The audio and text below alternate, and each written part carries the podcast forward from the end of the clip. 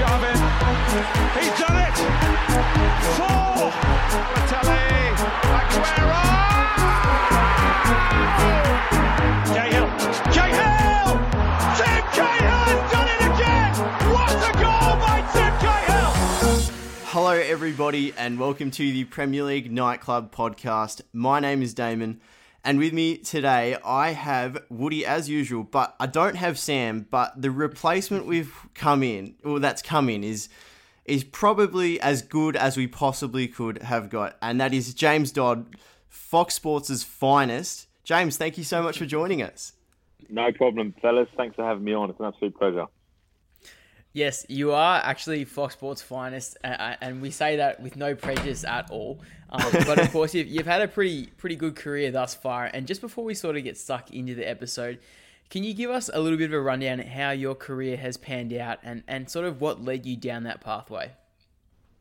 Yeah, absolutely. So I started off as essentially as, a, as an 18 year old kid who just really finished school. I did a like a, um, a fast track degree in, in, in journalism, knowing that you know I was never going to be good enough to play football, but I wanted to be involved in, in some way. So mm. I wanted to start off and get into into journalism, and, and my aim was initially before I really kind of worked out what I wanted to do was to get into into sports writing. So be that working for a paper or, or working online.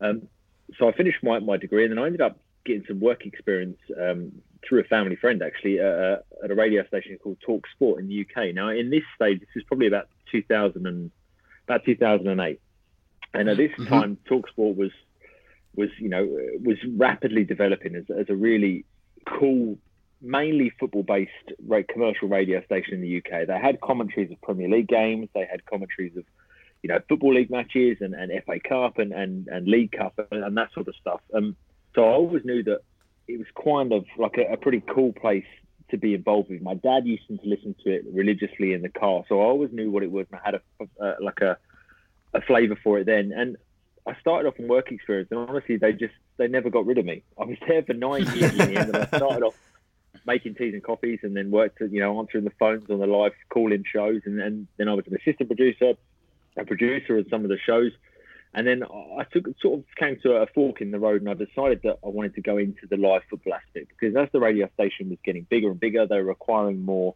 more rights for live games. So they had two live Premier League commentaries a weekend, and they were doing commentaries midweek as well. And the opportunity came up to be the, the live football producer. So that would mean me going to both Premier League games at a weekend, the 5:30 p.m. game on a Saturday UK time, and then the 1:30 on a Sunday. Um, and then it was, you know, any midweek games as well. I was lucky enough to, to do Champions League games away from, you know, away from the UK and and I did all the FA Cup games, League Cup games, and it literally I did that for about five seasons. I was the chief producer. I then, in the last couple of seasons, got into the stage of doing all the the interviews post and pre-match. So you know, in the mm-hmm. week building up to a commentary game, I'd go and interview a couple of players, or you know, and then after the game, I'd go down to the tunnel and do the radio interviews with you know the likes of Arsene Wenger, Pep Guardiola, Jurgen Klopp, and it was an amazing experience because I just never sort of pinched myself, you know, the way, whole way through, and it was just some. Sometimes I think back and think, well, you know, it was quite cool standing in a tunnel just doing a one-on-one interview with Pep Guardiola after they just thrashed Man United three 0 or whatever it was at the time. But you know, and then you don't really think about it, and you know, as time went on, I ended up doing. Uh, Euro 2012 in, in Poland and Ukraine. I was there for the whole tournament and, you know, produced the final for that. And then I did uh, Euro 2016 in France, and then uh, you know I was at 2018 World Cup in Russia as, as, a freelancer, but working for Talksport again. So I had an amazing time working for, in that regard. I met some cool people. I worked with some really cool like current and, and former players, and it's just a brilliant way for anyone that was maybe listening and wondering about how to get into media or, or, or, or you know just sport in general. If, if you realise you're not mm. going to be a good enough player the media is such a brilliant avenue to do that, and radio is, you know, it's so much fun as well. Because don't get me wrong, I love working in TV now, but radio as a, as a breeding ground was so good because nobody sees what you look like. You know, you can make a mistake if you're doing a live commentary because because essentially you are, you know, you're people's eyes and ears, and uh, you're telling them what's happening. And so if you, you know, you're midway through a game and you say that it's Pedro that's passed to Willian and it's actually, you know, uh, could be Giroud that's done it, then they don't know, so they trust you. Mm. So it's a Yeah. great way to harness your skills. And and yeah, I made the move out to, to Australia with my partner. She moved. She's Australian. She moved back um, for family reasons and said, you know, do you want to come with me? And I said, absolutely. No, you know, I just got into the TV side of things out here, and I've loved every every minute of it. Oh, Cool. Beauty. I guess I Um, guess one thing that sort of just sorry, Damon, I just cut you off because I just want to nip this in the butt before we, we get cracking. That little that little bit where you said that you did the posts and pre match interviews with say Pep Guardiola, um, or, or just the big managers or Arsene Wenger or something like that. Do you ever get to the stage where the managers actually remember your name? Yeah, they have done a few times, and it's been it's been quite funny because listen, I you know it's it's well documented. I'm I'm an Arsenal fan. I was a season ticket holder at Arsenal for a long time, and and they know that they they they have you know when when you're in the tunnel and, and when you're in the press conference rooms and, and things like that, you know you have your media accreditation often hanging around your neck so you can get into different areas of the ground. So even if they you might not think they know your name, they definitely do because when you're asking them a question, nine times out of ten they don't look you in the eye every time they're answering your question, you know, because you might have just asked them why they played X player out position and they lost four 0 and you know they're often their their eyes are darting around, so they look at your your your lanyard, you know, they look at your your path. Mm. So it has happened when I've I've spoken to Arsene Wenger was was one that knew me by name because I think he knew I was an Arsenal fan as well. So you know it was always quite funny when I asked him something that was unnecessary after a game when they'd just beaten Burnley at 2 0, I think it was, and there was a, a lot, no, it was 2 1, and they just got a last gasp penalty that, from Alexis Sanchez. Um, And he could tell that I was more excited about the fact that Arsenal just won than he was. so there was, you know, you, you, you do. I do often sit back and think, you know, because I always assess you know, my own performance, and, and when I've been on the train coming home from games after work, and you know, you always critique what you've done, and I listen back to the interviews, and it is quite funny when when they do reference you by name. But I suppose after a little while, it just becomes it just becomes your job, and almost the compliment, the biggest compliment they can pay you is that if they don't like what you're asking them, it's usually because you're doing your job well enough that you know you're you're not there as a fan, you know, and you're actually Mhm. critiquing them on what they've done and and, and the decisions they've made. So yeah, it, it does happen. Um, it happened a few times, you know, and uh, you know, it's one of those things where I suppose you just do it back on with fondness, really. I I was just going to say earlier, you you described talking to Pep Guardiola in the tunnel post matches quite cool. I don't think I've any heard anyone underplay that as much as you just did. That that's insane. But but you say that, Damien. It's interesting because actually, Pep is is famous for for he doesn't like doing one on one interviews. Um, be Mhm. that the stuff that you would maybe see on, on Optus or you know in like a pre match pre pre match or, or post match. Often in the build up to games, the, the interviews that these managers and these players have to do is because they're contractually obliged, obliged to do them because the rights holders, you know, need the content in in the build up to to a game. So they have to do those ones. But normally, when it's you put the media request into to the press office, they normally turn it down because he doesn't like doing them. And Mhm. I was in the tunnel after uh, they'd just beaten. It was his first season in charge of Man City, and they'd just beaten Southampton. I think it was three 0 down at St Mary's, and the press officer I know, you know relatively well was I was talking to him while you're waiting for him to finish the flash TV interview. So when they come down to the tunnel, they'll do the, the TV broadcasters, the foreign broadcasters straight away. They do them one, two, three. They knock them off, you know, for two and a half minutes each, and then they have to do the radio rights holder, which was at the time Talksport. And he walked over, and he's, he has a guy that you'll often notice if you see Pep, and, and you know you'll see him in, in the tunnel, and, and often when he's during the game, he's liaising with somebody who doesn't wear a club tracksuit. Now, that's Manuel Estiarte, who is um, one of his like closest advisors. Mhm. And he was walking over towards me with him, and he was looking at me as if to say, "Why is there only one person? Why is there only one person?" And so I did the interview with him, and, and you know, it was uh, just three minutes or so, just recording it on the phone, and, and you know, he was he was excellent. He was really good company, and asked him some what I thought were good questions, especially because if you remember rightly, in his first season at, at Manchester City, he had a big rebuilding job on, and a lot of people were criticising him, saying, you know, where's the manager that won everything before him with Barcelona? And I think one of the questions I asked him was the fact that with three games left to go, they just equalled the season before's points tally that um, Manuel Pellegrini had got with Man City, and I said, does this show that the work you've do, you've been doing this season is only just getting started? Yet you've three games left to go, and you're, you're going to beat the points tally from last year. And I think he appreciated that question because, you know, he's often one of those people that he loves talking about football and the finer details of football, as opposed to mm-hmm. you've often seen him when he gets a bit a bit ratty on, on an interview afterwards when he's asked about a VAR incident or a controversial call or something that happened that you know a mistake from one of his players. And he doesn't like that because he likes to focus on the finer aspects of football. So you know it is interesting when you see how people like him actually behave. And it, it's such a, a fascin- fascinating insight into how these people work as well. I feel like, uh, especially on a on a good day or a bad day, actually, these managers.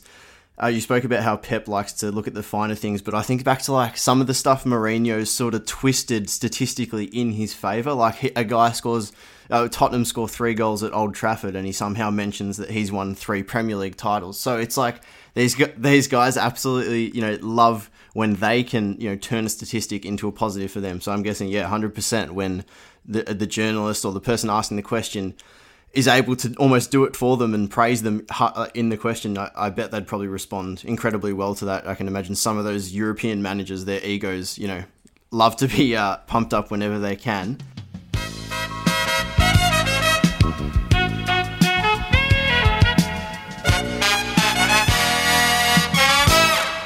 Uh, so, James, we do uh, a game show on the pod quite often, and um, we've actually never done it with a guest. So, this is one of many firsts in this pod. Um, basically, what it is, I'll run through the ru- rules quickly, and, and yeah, Woody's a bit nervous because he's never actually, as I said, played against. Are we doing Uh, this you know- straight off the bat?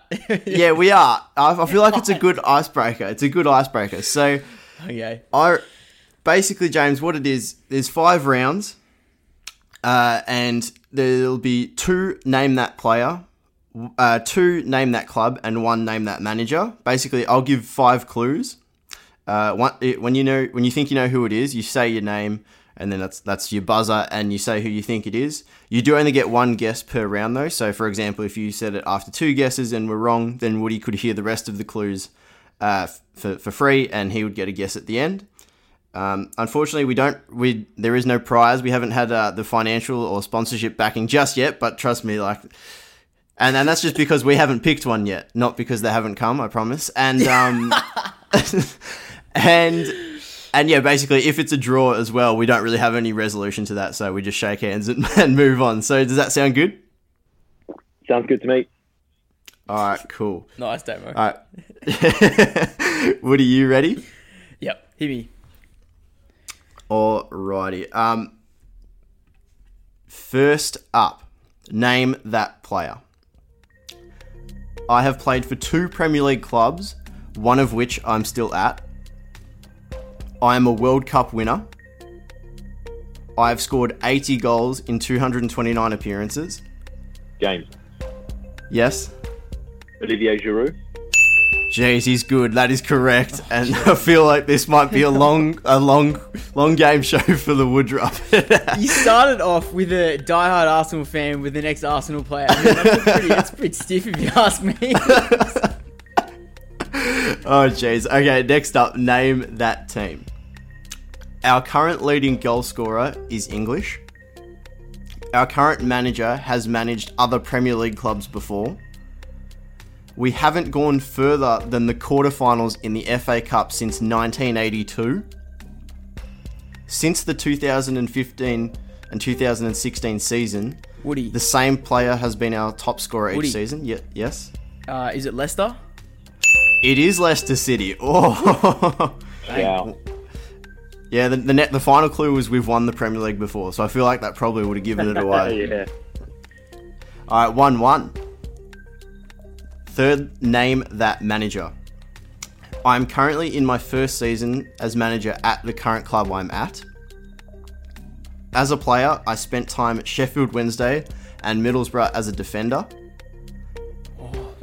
I have managed Hull City and Southampton in, at, uh, in the Premier League in the past.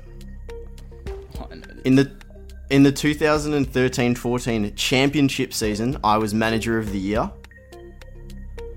And last clue, I have pulled off one of the greatest escapes in Premier League history.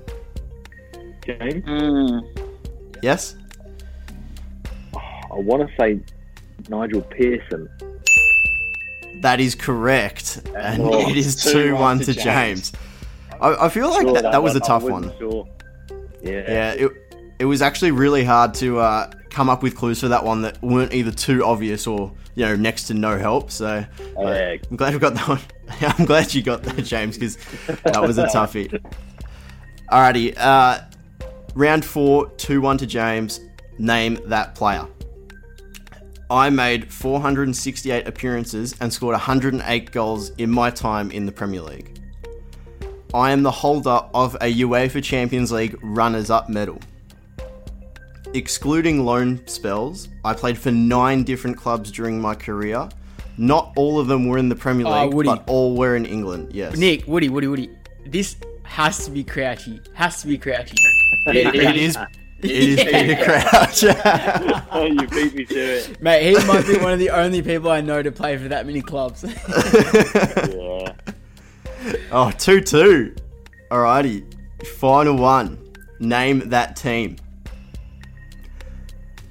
We have never won the Premier League.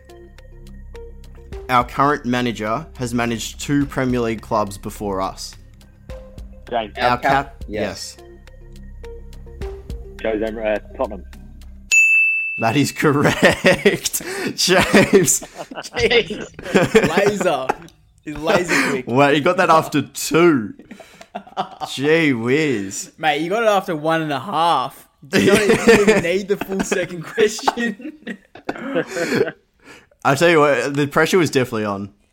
Well, uh, the last time sure. they won the Premier League title.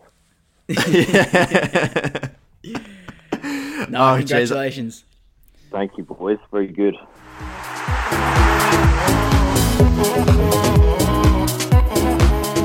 All right, lads. Um, Wo- well, James, Woody and I were discussing this off air just before. Actually, it's something we hadn't really discussed during the week because we didn't actually do a podcast last week. It was our first break in about oh 47 reckon weeks. yeah something outrageous like that. We hadn't missed a week, and of course we'd planned for for a summer break, but we might not get that now because there'll be Premier League games throughout that time. So that was we took a little week off. Eh, But last time we did a pod, uh, the French league had been cancelled, but there hadn't actually been an announcement of whether they'd uh, give a champion or not. And of course, they ge- did give it to PSG. But something that caught our eye even more was the fact that Kylian Mbappe got given the Golden Boot, despite Ben Yedder having the exact same amount of goals as him. And I think it was because uh, Mbappe had more goals in open play, if that's correct. Um, Um, Firstly, 100% sure the Premier League share the Golden Boot if multiple players have the same amount of goals. What, what's your view on that? Because we've even seen Mbappe say that it should be shared. 100% should have been shared. I think if you looked at the Premier League that they did last year, it was Aubameyang, Salah, and Mane all shared it on, on 22 goals each. Um, Mhm. And I think I don't understand. Do you know? It sounds you know silly, and of course it can't be judged on this. But if you're looking at someone like Wissam Ben Yedder, he's, he's come in. I think I'm very sure it might have even been his. I think maybe he's been there for what 18 months now at, at Monaco in, a- in a team that have been struggling. And you, you contrast that to, to Kylian Mbappe, who have been playing for a Paris Saint Germain team that have swept all before them, have been handed the league title. You know, it's no surprise that they won Liga again because Mhm. their squad and their spending is, is so far out of reach in comparison to the rest of the division. I don't understand how you can judge somebody on more goals from, from open play because if you're looking at a you know a team that, for example, um, let's say Jamie Vardy at Leicester, you know the goals that he scored in the season where they stayed up, and players that are Danny Ings this season at Southampton, right? You hmm. can't put a price on just because it was a penalty. You know, there's, what's to say that Wissam Ben Yedder didn't beat five players, get fouled in the box, and then convert the penalty himself? You know, there's there's no there's no way to determine that. So the fact that his goals, you're saying that Kylian Mbappe's goals are more valuable or, or are worth more because they are from open play. I find it a bit ridiculous and I find it a bit annoying because you know those goals, four of those goals could have been tap-ins from one yard that that Neymar's teed up for him or or Di Maria's teed up for him. You know, and to to, to almost punish Wissam Ben Yedder and not give him the golden boot because he may have scored one more penalty than than Kylian Mbappe. I do find it a bit harsh. Yeah, look, it is no doubt. It's it is pretty stiff, and I think uh, it, it almost seems like the um, the the or the, I guess the the League One officials have just seemingly handed PSG as much as they possibly can um, come the season end. Um, but I guess I guess another another big headline that sort of caught our eye, and it actually sort of came out last night for us. It was right at the eleventh hour. Was um, that Boris Johnson came out and said that you know, um, he's he's uh, delivering a roadmap um, in his national address towards uh, the reopening, I guess, of, of society and the economy um, over in the UK. And he said that you know it's a design based on science, and that if if quote numbers support it, June one could be the potential date for reopening a lot of businesses, and that included potentially the Premier League itself. And, and obviously, James, you're from the UK. Um, what, what, do you sort of make of that? And, and I guess you, pro- I no doubt you probably still have family over there, but um, I guess what. What what do you reckon is going to be the outcome of this, and can you actually see the league coming back so for this season, and, and if so, when? Yeah, it, it's um, it's a tough one because I, I'm a bit conflicted on on the whole thing really because yeah, I've still got you know my family, my family and my friends are, are over in the UK. It's, it's, obviously my home, and you know I speak to them most days, and, and just to get a grasp on, on not only how they're doing, you know, making sure they're okay, but just how life has been. And when you look at the the death toll from from COVID nineteen and the amount of cases and just how badly affected the UK has been, it, it makes it seem really tough to to even consider playing football again, you know, until this is brought under control. And I've seen a fair few players come out and say the same thing. I've seen um, the Crystal Palace chairman Steve Parish recently said something that mm-hmm. like we can't even we can't even look at football until this this thing is under control because you know when you look at the protocols that the UK have still got in, it's only just happened in the last few few days. I think that they've started quarantining people who are flying in from overseas. Um, when if you think mm. about what we did here in, in, Australia, that was something that was implemented like almost straight away. So mm-hmm. the fact that, that, that it, it, seems from from being this far away that they're trying to play catch up with the whole system, and then when you see three Brighton players have been have been diagnosed with, with the virus and are now in quarantine, and you know, clubs are still training, but they kind of don't have a set date to train towards. And, and you know, rightly so, players are going to be worried about mixing with officials and other staff members. And, and you know, because the last thing you want is, is if you're a professional footballer and you're, you're being forced to go into training. Now, I understand they've paid a lot of money and they're still receiving that money, but you're being forced to go in to do something you don't feel safe doing. And then, heaven forbid, you should you should contract the virus and pass it to a family member, and you never know that then could lead down the chain, and you pass it to an elderly person who would be way more susceptible to it. Then mm. it doesn't bear thinking about what what the end result could be if you are if you are one of those players. Now, on the other hand, I'm desperate for it to come back because it's part of my job, it's part of my, my reporting aspect, and you know, and, and first and foremost, we're all football fans. We love we love the game, but I, I do think that it feels as though June is a really, really low barometer as to what they've uh, as to what they've set in order to uh, to assess where they are. You know, come June the first, because make no mistake about it. If, if there is another spike in cases, then then that target will be pushed even further back.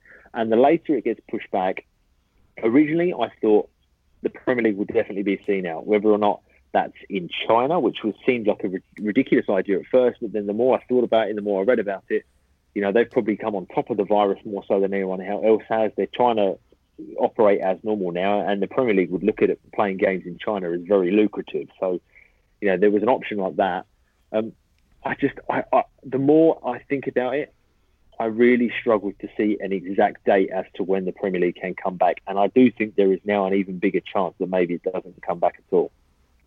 Well, it's Oof. interesting you said that because the FA, even a few days ago, came out and basically publicly said that they won't let the season be declared null and void and that, that, that teams are still going to get relegated this season. And um, it's really interesting that you do say that because, you know, if you have a power like the FA and, and the bodies they've got on that board coming in and saying, hey, look, we're going to throw everything we can um, at continuing the league, it probably raises a lot of question whether they're actually putting people's safety as a priority. And, and even Danny Rose and uh, you know, I think of Raheem Sterling and, and, and even Tyrone Mings um, came out even in the last few days and sort of slammed that that um, press announcement and said that, hey, look, guys, like the nation's morale uh, uh, in a nutcase is not the priority here. The priority is making sure people get through alive.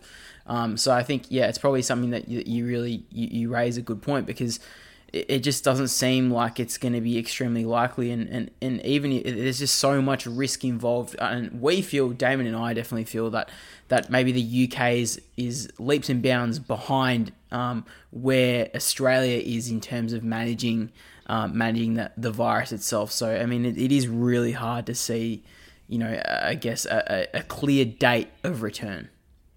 Yeah I agree and, and I think that the more you you actually process the situation as a whole. And you know, I, I, I did a piece of words about on the comments that Danny Rose made, and, and Raheem Sterling, and you say Tyrone Mings, and a few other players as well. That even if you look at very briefly the players overseas, some of the players in La Liga, and you know, they said they're not happy about. It. You know, Spain has been hit terribly hard. Spain's economy is, is nowhere near what, what the UK's economy is, and you know, as a country, they've been they've been battered by this this virus. And you know, I I understand the point that you know some people would suggest that actually footballers are almost safer than most other people because if they're being taken into training, they're being tested every single day in training. Every piece of equipment they're using is being sanitized before and after they use it. They're not coming into contact with any other players at the moment. But you know, it, it does seem inevitable that there are going to be more and more cases that do arise because you know you, there is there is only so much you can safeguard against, and mm-hmm. until they do find a vaccine for it, then I, I just wonder whether or not it's going to get to the stage where or not if they do resume the Premier League season, then they are almost accepting the fact that if there are cases that arise from, you know, players testing positive or staff members testing positive, then they almost put those people to one side, treat them as if they are injured, like you would do. You know, you're out for two weeks or whatever while you're quarantining at home, and then you're back into the squad. Now, if that does happen, then it gets to the stage where they almost they they, they treat the coronavirus as, as you know issue B, if you like, and issue A is, is the resumption of the mm. season. And you know, it's almost like become that they they accept that the coronavirus is, is part of day in day life until they do find a vaccine for it. It's mm. crazy.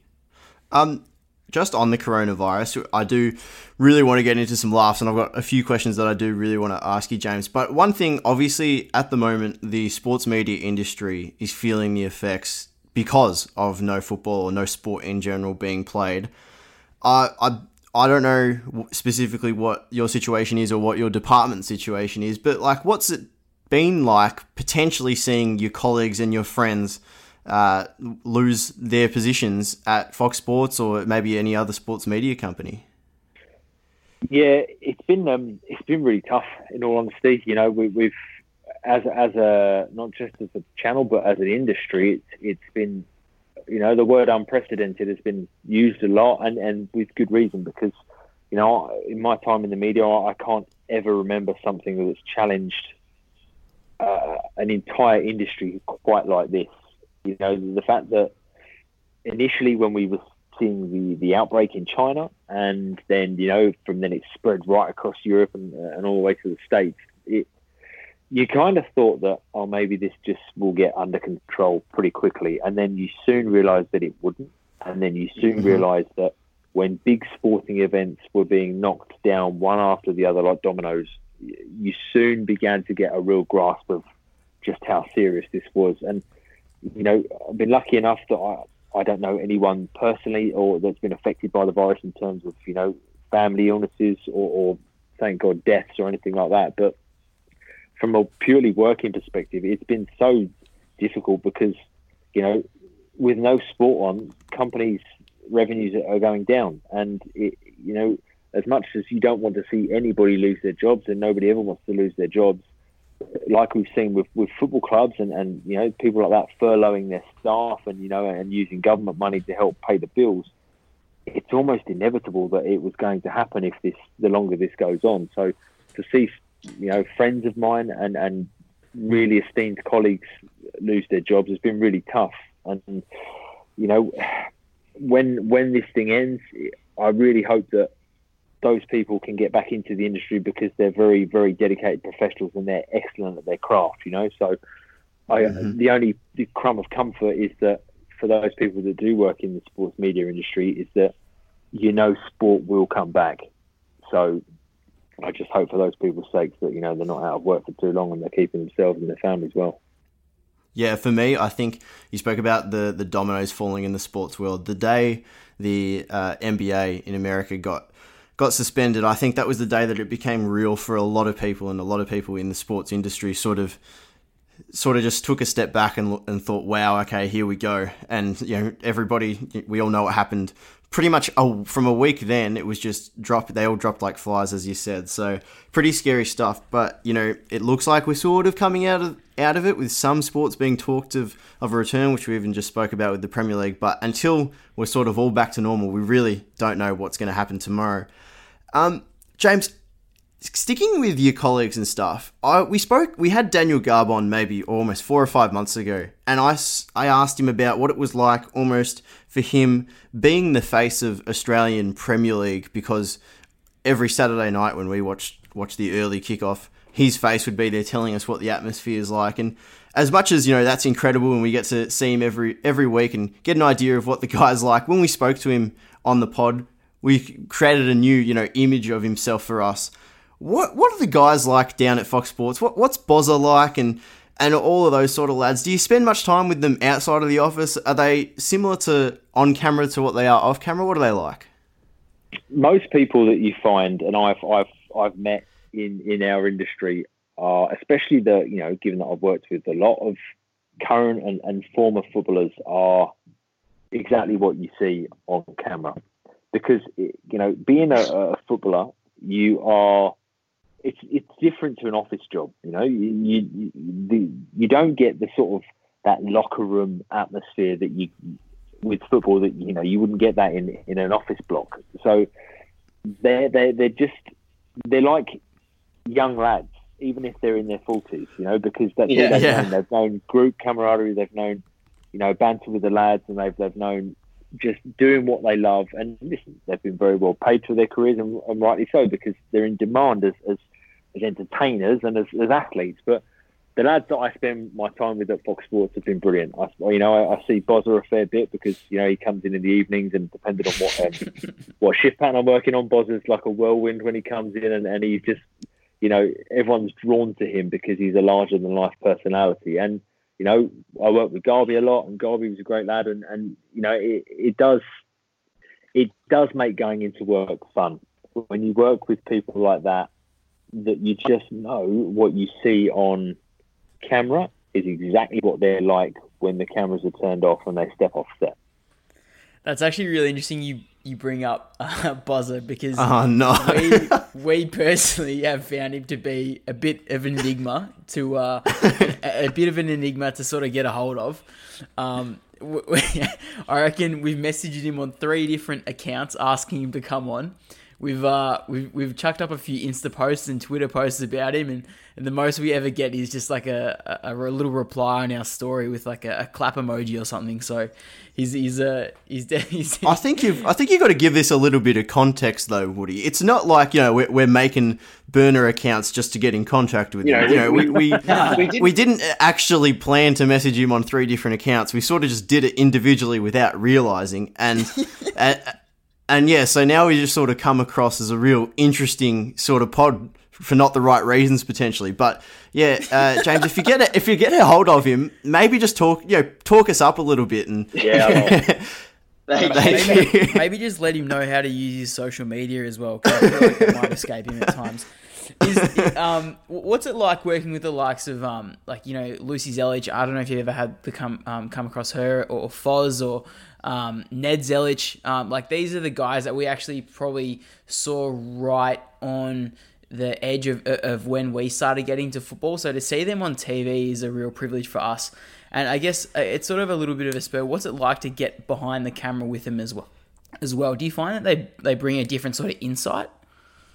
So I, I've um, I've never actually worked with with those three, but to give you an example of what working with with the people that you see growing up as as a kid, when you work with them and when you see them milling around in the office before they're about to do a live show or, or before you know you, you're in a planning meeting for um, for a, for a show, it, it it at first it, it can be nerve wracking, but then you soon realise just you know this maybe doesn't say speak volumes for everybody, but you soon realise just how professional and how knowledgeable and how good some of these people are at their jobs. My my first example of that was as a young kid, as I said, when I was working in the radio, and I was working on a show with Ian Wright, and Wrighty Huh. was, as I said about Bozza, was a whirlwind. He was everybody loves Ian Wright, and you know that's not Mm. just me speaking as an Arsenal fan. You don't find people that have a bad word to say about Ian Wright. And I remember working as a kid, and he would come in. So I was probably about eighteen or nineteen. So you know, I say a kid, but he would come into our office at Talksport, and he would because he lived only around the corner in, in central London. He'd ride his bike round, and he would come up in the lift on his bike and then ride his bike around the office, high fiving everyone when he got in. And that, that you know, the sort of the, the sort of characters that you work with, and just how how cool that was as a young young lad to see, and to see like you know, I remember this guy banging goals in in front of the North Bank at Highbury for Arsenal, and then next thing I know, I'm high fiving him when he's riding his bike past me in the office. So it is it's a really cool scenario, you know. And I, as I say, I've been very fortunate in that I've worked with a lot of former former professional players and a lot of you know current ones who are probably coming towards the end of their careers now as well. But it, it, one thing that you'll always find, especially with the commentators and the hosts and the ex-players, the pundits, is that the dedication that you see during their playing careers or when they're at their pomp, you know, as a commentator or as a TV host, they've got there because they're nice people, they're very good at their job, and they're very prepared at what they do as well. I, I specifically remember uh, hearing about Mark Schwarzer, uh, Australia's very own, and about how basically he was talking during the week when he was a player. You know, it was 100%, 100% professionalism during training, and he said he sort of took that mentality into the media. Of course, he's uh, big in Optus Sport at the moment. So, yeah, he was just talking about how the mindset doesn't really change despite what the job is. And I think that's like something that maybe non professional sportsmen don't you know always get the opportunity to get or if they do it's very special for them because you know I look at some of the some of the work rate of you know not just on the pitch but during the week the way players train you can understand why they're successful in other industries I mean you know you look at some of the pretty much any you can almost pick the players that are going to be successful in other industries post their career.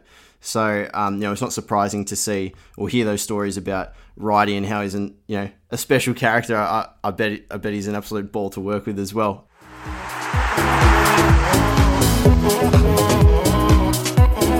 We asked on social media if anyone had any questions for you, and as you said, it's well documented that you're an Arsenal fan. So of course we've got some Arsenal questions, and basically some of the main ones. Uh, look at one from at Antonator underscore nine eight seven. He he sort of just wanted to know not so much what did Emery do wrong, but where do you think the plug was pulled in terms of times up? Um, I would say, uh, and this is just someone that you know, I wanted to give em- Unai Emery as much time as possible because he's he's a good coach, right? You don't you don't win the Europa leagues that you won with Sevilla. You don't get given the Paris Saint Germain job at the time that they were in, you know, when they were spending all that money and going going big. Um, if you're a bad coach, and you know, my, my sort of second team is, is Almeria, a club in Spain, and, and he took them from the second division right up into, you know, I think seventh place in the first season when they got to La Liga. So he is a Yep. very good coach. His communication skills.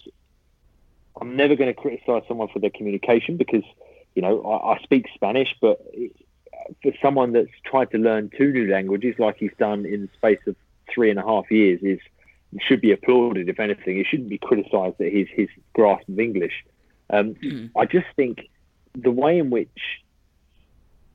you could see that after that Europa League final defeat to Chelsea, the the end of the season where Arsenal faltered so badly and they you know they they slipped up against Palace and they slipped up against Brighton when fourth spot was well and truly in their hands. Um, they went into that Europa League final on a really really bad run of form. It looked like they'd run out of gas essentially, and they carried that into the new season. And I think they probably left it three or four weeks too late to sack him. Um, And I also think that the squad that he inherited was so average that they needed, waste. you know, yeah, exactly. And they needed so much work doing to that squad that, you know, you've got to eradicate bad habits first and foremost that, that were the, the hangover from the Arsene Wenger years. You know, the, the lack of defending, the lack of defensive culture in the team, and, and you know, attention paid to defending, and the mindset. They had a bad mindset, and I think it was too much for him to achieve in what was essentially a three-year period because that was the contract he was given. And I just think, you know, it was so obvious after, I reckon, probably after October, November time that it was just it just wasn't working. And they made the call, and you know they made the call and put Freddie Ljungberg in charge. But I just think it came about a month too late with Unai. Do you think it was a, a more of a personnel problem, or do you think it was directly because of Unai Emery's uh, involvement? Uh, good question. I think it was a bit of both. In all honesty, I think Mhm. there were directives from what I've heard and from the people I've spoken to from up high at Arsenal, especially involving Mesut Ozil and the money that he was on. That Arsenal, Mhm. because their finances weren't great in terms of missing out on Champions League football for what three years running, you know, their finances were taking a hit, and they'd spent big money on Pierre-Emerick Aubameyang. They'd spent massive money on um, Nicolas Pepe, and then when you've got someone like Mesut Ozil there on on you know, when his contract is, is in full flow, the bonuses and, and the uh, incentives and whatnot on three hundred and fifty thousand pounds a week, and he's not and he's not performing, and he's not doing what Unai Emery was asking him to do in training and the way he wanted him to play, then you've got a problem. Now, it wouldn't surprise me if there was a directive on high from from the manager or from the board and, and the senior executives to say, listen, we don't want uh, Mesut Ozil at the club for too much longer because we can't justify these wages. We can't pay him. We've got a really unbalanced squad in terms of earnings. Um, and I think Unai Emery probably took that on board, and I think he probably used his own mannerisms and, and his own approach to the situation, like we saw with him at PSG. I think he was, I think he fell out with a couple of big name players at, at PSG because he couldn't get the squad under control. And I think the way he manages is he's so full on. He's obsessive when it comes to the minor details of of tactics and homework that he sets the players. And I think this Arsenal team weren't ready for that after the complete opposite of what was Arsene Wenger beforehand, where they were essentially given free reign, and he was all about trusting players to make the right decisions on the pitch. And when they didn't do that, he would then stand up and, and be the shield for them and take the battering from the press and the media. Mhm. And I don't think Unai Emery was essentially the right person to be able to do all of those things, which I don't think anybody was because it, that is an enormous job to do those three things alone, let alone you know coach the team and try and get them to a fourth place finish. Yeah. I, Yeah, I- it's spot. oh, go on, Damo. Sorry, Woody. I was just going to say it's it's spot on because you heard so often in that you know, last probably six months under Unai that Arsenal were a team that would look at the opposition before themselves in terms of planning. Well, that's what, you know, it looked like at least. Yeah. And then uh, Arsene Wenger was sort of, this is how we play and we're not going to worry about the way they go about it. And in a way, both methods didn't work. So there's obviously got to be a balance. And, you know, Arsenal just haven't been able to find that yet in their league table. Shows that. So, sorry, Woody, go on. Oh no, yeah, uh, I was actually going to say something along the similar lines, um, but then now, now that you've already said it, I should sort of jump on. And, and I guess if you look at the Ozil situation in itself, you know, it seemed for a while that he was very much expelled from the from the first team, and we saw sometimes that he was going to have his own private training sessions. We saw sometimes that he didn't, well, he wasn't even making some squads. Um, but then obviously when Freddie Ljungberg came in, um, you know, sort of played him a couple times, and then um, then obviously Arteta came in and he played him a few more times, and he seemed to make his way a little bit back into the squad. But it just seems that f- for me, and, and definitely Damon and I talk about this all the time, is that no matter no matter who's at Arsenal, it always seems like the big name players are always going to be linked with moves away. And we look at the likes of Aubameyang, we look at the likes of Ozil, of course, and then Sanchez in his final days, or even his final couple of years, he was linked with pretty much everyone in Europe. And I guess knuckling down on the Aubameyang situation and, and Madrid now very much, uh, the rumours very much picking up steam. Um, I, I, guess you know with that constant speculation, do, do you have a take on whether he he'll stay or he'll leave, or or what do you reckon is going to happen there? See, my initial gut instinct before we had the, the coronavirus pandemic was that he was going because mm-hmm. there's no doubt that they would have wanted to to, to offer him money, but Pierre-Emerick Aubameyang, the age he is now, he wants to win things. You know, he hasn't really. He wants to win the Champions League, which you can't begrudge any player doing that because it's so hard to win. You know, you've got to make the right career moves and you've got to have a lot of luck in there as well. And he's not going to win that at Arsenal because you know they're not even in the competition, so they can't even promise him that you know that's our aim because if they're not backing it up and haven't backed that up for three years, then you know you don't fancy the chances of doing it again. But now that that's all happened and there was there's uh, you know there's definitely an offer from Arsenal there. Um, I just wonder whether this whole global financial mess that's going to come from from COVID nineteen. I wonder whether his options of staying at Arsenal are becoming a bit a bit more favoured to him because you know we don't know how transfers are going to be affected. We don't know what sort of money clubs are going to have. You'd think Real Madrid, Barcelona, Manchester United, and, and you know, depending on uh, City and, and Chelsea and PSG's um, financial fair play regulations and how you know they because they can't just go out and spend 300 million willy nilly. Uh, those three clubs, United, Barca don't, Real Don't, don't forget Newcastle. Newcastle, of course, yeah. I just wonder that. I wonder how much money is actually going to be spent. And even though Aubameyang has got 12 months left on his contract, he's the club's top goal scorer again. He has been pretty much every season since he arrived. I think Arsenal would be in a situation now where they would offer him a little bit more money on what he's already earning and the offer that was on the table. And they might say to him, listen, here's a two year deal. So that would give you three years at us, and we'll put a clause in there, for example, if a big club does come in and wants to pay a certain valuation for you, then you can go. Um, I just wonder whether or not a lot of clubs transfer targets and their strategies have been massively changed because of how much money the clubs are and aren't going to have and who's going to become available as a result. So if you'd asked me before, I would have said he was definitely going because he, you know, he hadn't signed a contract up until that point. I'm now thinking it's probably 60 40 in favour him, of him still going, but I think the chances of him staying have increased from what they were before COVID 19. Okay.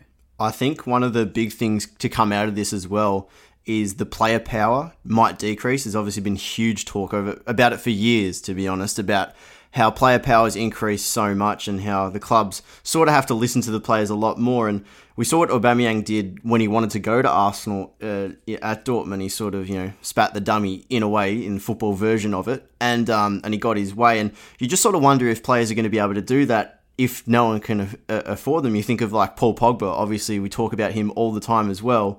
And uh, is there going to be a club that can afford him now?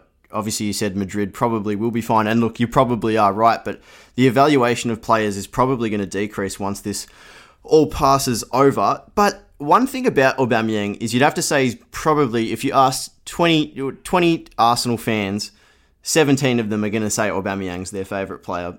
That's I think that's a fair assessment. But one thing I really want to ask you, not just who your favourite player is, but from you know back when you were in the UK, did you have a player that maybe not everyone's favourite, but because you knew them maybe a little bit more personally than than your average fan, you sort of were like, yeah, this is the guy that that I really enjoy enjoy knowing he's at my club because he's a good lad or anything like that. Yeah, do you know the one that stands out for me straight away was Theo Walcott. I, I, I didn't know mm-hmm. Theo, you know, as a, as a close friend, but I, I, had a, I had a semi good working relationship with Theo. I could contact Theo and you know ask him about injuries and things like that. And everybody that has ever met Theo Walcott will tell you what a lovely bloke he is. First and foremost, he's a very genuine person. He's very well spoken. He's very polite. You know, he will always ask a question of you. And, and you know, even when I uh, first came out here, Arsenal were out here on a, on a pre-season tour. Um, and I went and did some interviews, at, you know, before they were playing Sydney FC and the, and the Wanderers. And, and Theo then would still recognise me and he still said hello. And, you know, it was just a pleasure to deal with. So I always liked Theo and I, you know, I always wished maybe this is definitely the media's fault for, for bigging him up as from such a young age. But I always just wished and, and, thought there was just a tiny bit more to come from Theo. But you know, he hit 100 goals for Arsenal, and you know he's had a great career times for England, and you know he scored in the FA Cup final and things like that. So he's had a great, you know, he'll look back on his career with great fondness, I'm sure. But he was mm-hmm. always mm-hmm. one that I loved and had a lot of respect for because you know I met him and, and you know and, and worked with him. Um, in terms of others, uh, there's as I say, I mentioned Wrighty earlier and, and, former players. Ray Parlour was another one who I worked with a lot, and I was good friends with Ray when I was in the UK. And you know, he was mm-hmm. someone that was in Arsene Wenger's best teams and was an integral part of those teams for a long period of time. And you know, he was always a great fan, and he loves the beer as well, so that makes it even better. Oh, someone like Ray, but you can't go wrong with that. Those two would be the standouts for sure. Yeah, no doubt. I think I think Theo Walcott's a really interesting one you bring up because, like you said, he, he was sort of berated by the media from such a young age. And I guess probably his inclusion in the World Cup squad was probably one of the reasons because of that um, at such at such a young age as well. But then I guess I guess on the flip side as well, do you have any stories or any players that you've completely just bottled the interview with, or like any experiences where you've just gone and looked back and go, "Geez, how the hell did that happen to me?" Yeah, so there's I've had a couple of funny ones. A very short one the first time, and the, I think it's maybe this.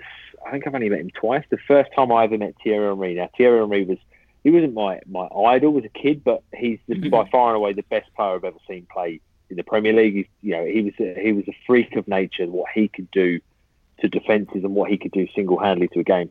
And you know, growing up as when he was in his absolute prime, I was, you know, a starry-eyed fan at uh, Highbury, and, and I met him um, doing an event with Sky Sports probably probably about five years ago now.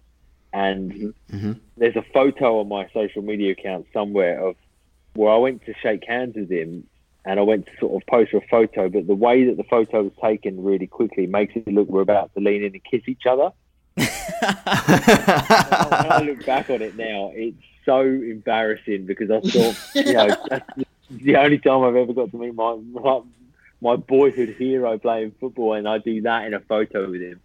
But in terms of in terms of interviews, there was one game I always remember. It was um, Everton against West Ham. It was at Goodison Park, and I was in the tunnel at, at Goodison, and it was after West Ham had been beaten. I think two 0 maybe three 0 and Slaven Bilic was in charge of West Ham.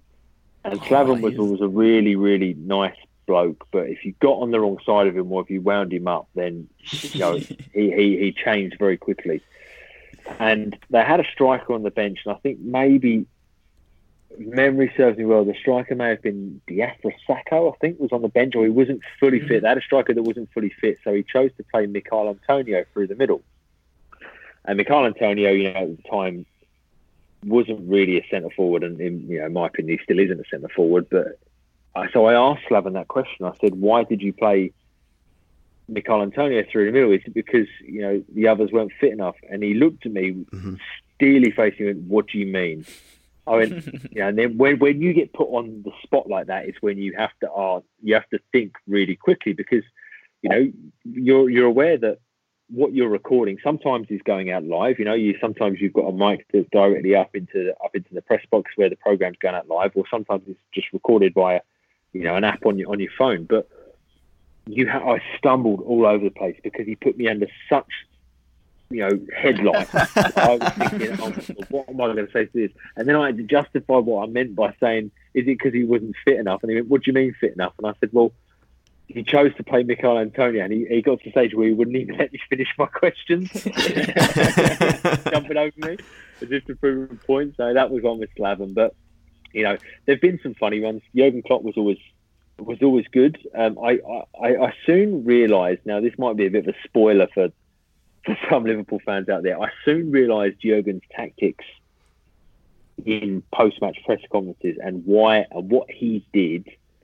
to and what he does to dis- detract from if it's been a poor performance. Now he hasn't had to do it a lot this year because you know, they've lost one game. but yeah. Yeah. He'd often he'd often turn the question back on you. I was at working at um, the Vitality Stadium. It was a ridiculous game. Liverpool were winning, and then Bournemouth. I think Bournemouth won four three. Oh yeah, I remember that one. No. Yep. maybe four seasons ago now, three seasons ago. And there was a couple of dodgy penalty calls in the game. And so we asked the question, and Jurgen, you could tell he was annoyed, but he's constantly smiling. And, you know, he's looking at you as if to say, get on with your question. I don't want to be here. Hurry up so we can finish this. So I said, Jurgen, what did you make of the controversial decisions in the game? Let's start with a penalty. And he looks, oh, I don't know. And then looks at me and goes, what did you think? Did you think it was a penalty? And then you you could go one or two ways. You could go, oh well, you know, so and so so and so. I thought maybe he tripped him. I thought it was a good call because then he's gonna whatever you say, he's gonna go, well, you know, that's your view. Fine, you saw it, I didn't see it, and he'll just come out with the answer where it's like, oh, you know, move on, next question, didn't see it. But what I did say was, well, Jurgen, I'm not the manager of Liverpool, and nobody cares what I think. What did you think? And turned it back on him again, and he kind of laughed as if to say, fair enough, you got me Yeah, there. well Fair, played, well well played. Well played.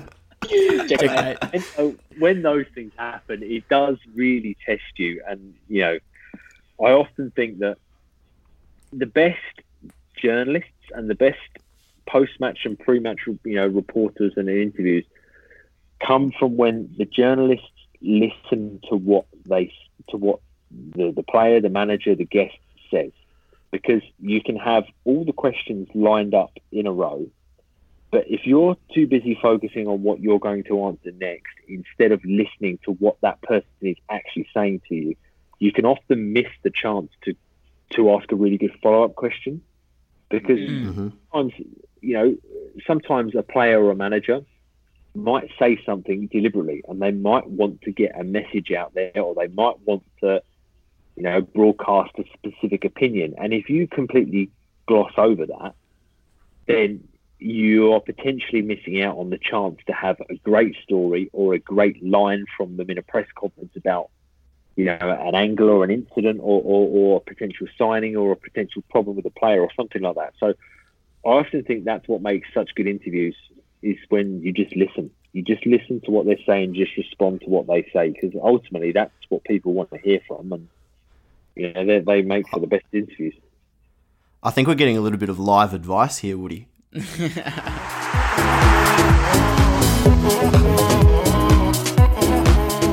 right, so I guess it's probably as the as we tick over an hour, uh, it's probably good to get stuck into a few of our little questions that we like to ask um, that that see a little bit of create, creativity come into it as well. So, uh, number one is probably my favorite question I ever ask on the podcast, and I, I always ask every single guest. I absolutely love hearing it. Is is can you please name your ideal Premier League five-a-side of current players that has to include a goalkeeper as well? Yes. Okay. So any any players from any from any teams, yeah. Yeah. Yeah, just have to be current players. Cool. So I would definitely have to say it's a toss up between Alisson and Ederson in goal, but I'd probably go with Alisson just because I think he's he's in better form over the last 18 months and he's probably ever so slightly better with his feet. So I'll go with Alisson Okay. in goal. Um, I'd go Trent Alexander Arnold. As one the of my defender. defenders. Yep, Yep. as one of my defenders. I'm going to go for midfield.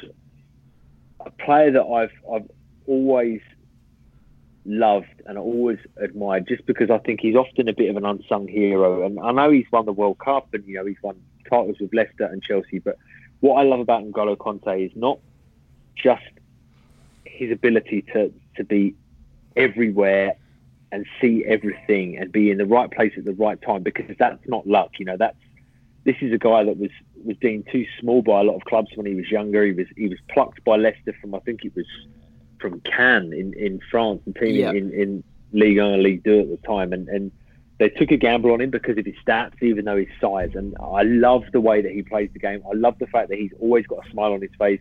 He never gets booked for dissent. You never see him arguing with the referees. He never does anything that's that's dirty. Um, and I love that sort of player. And I love like just a hard working player. So Kanté would be in the midfield for me.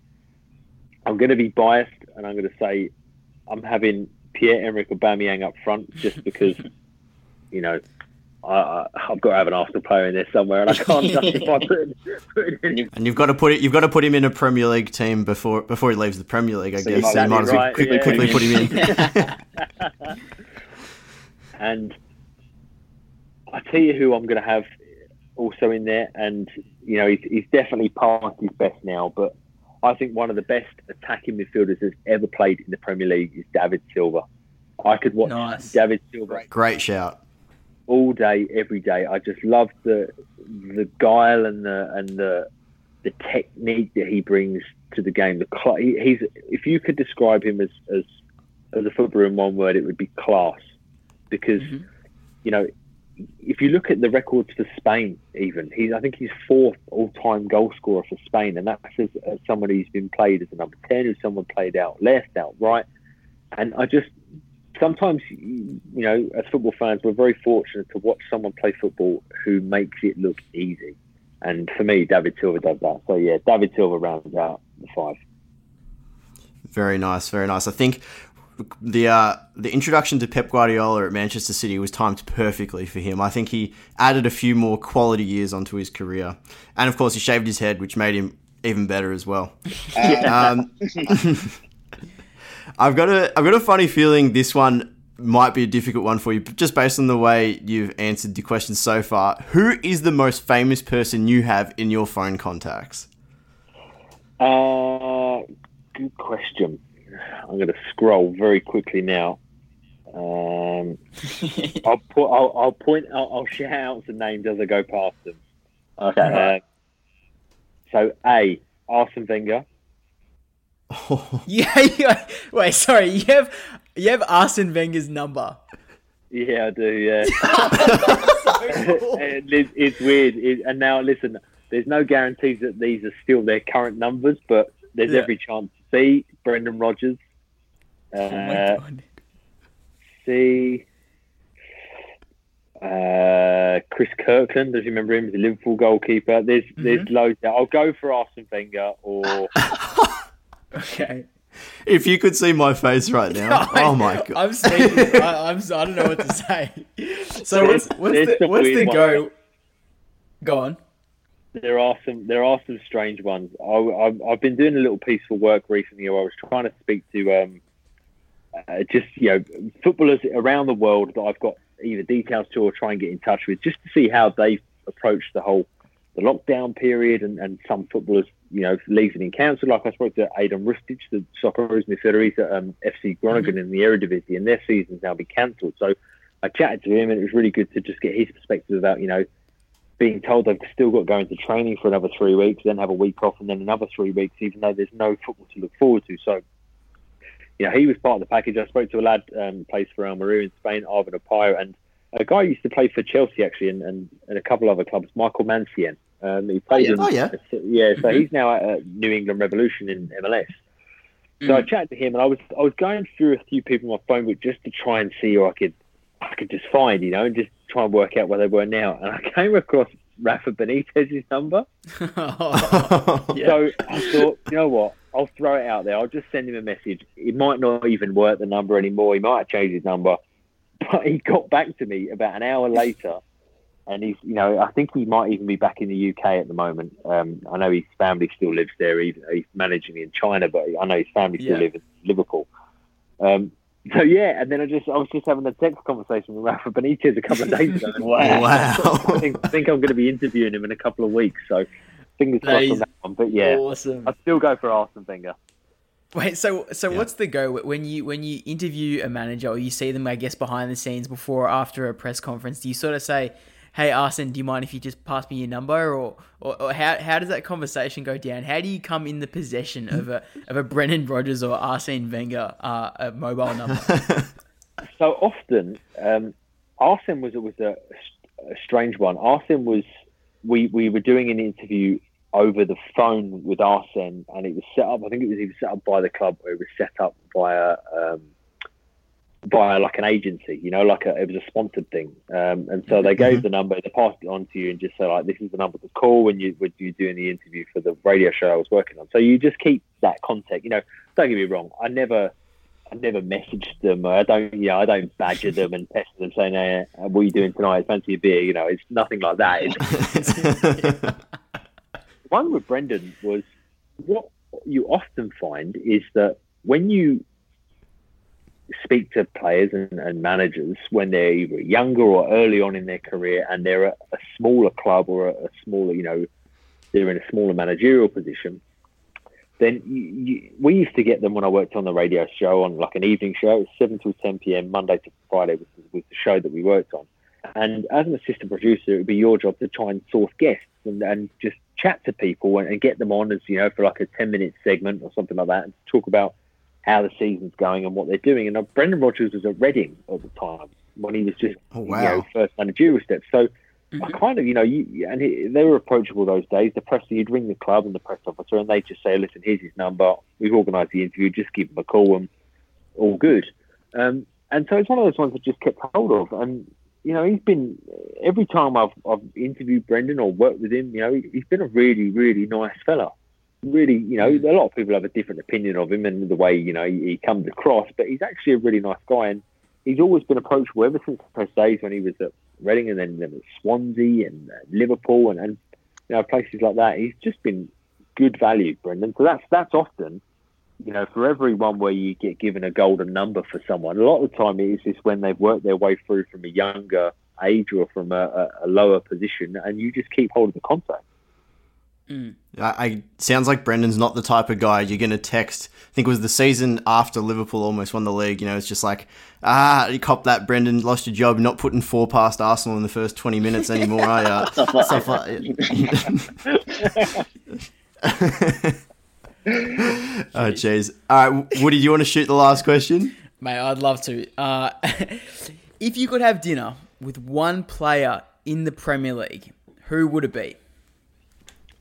Great question. Um, He stumps everyone.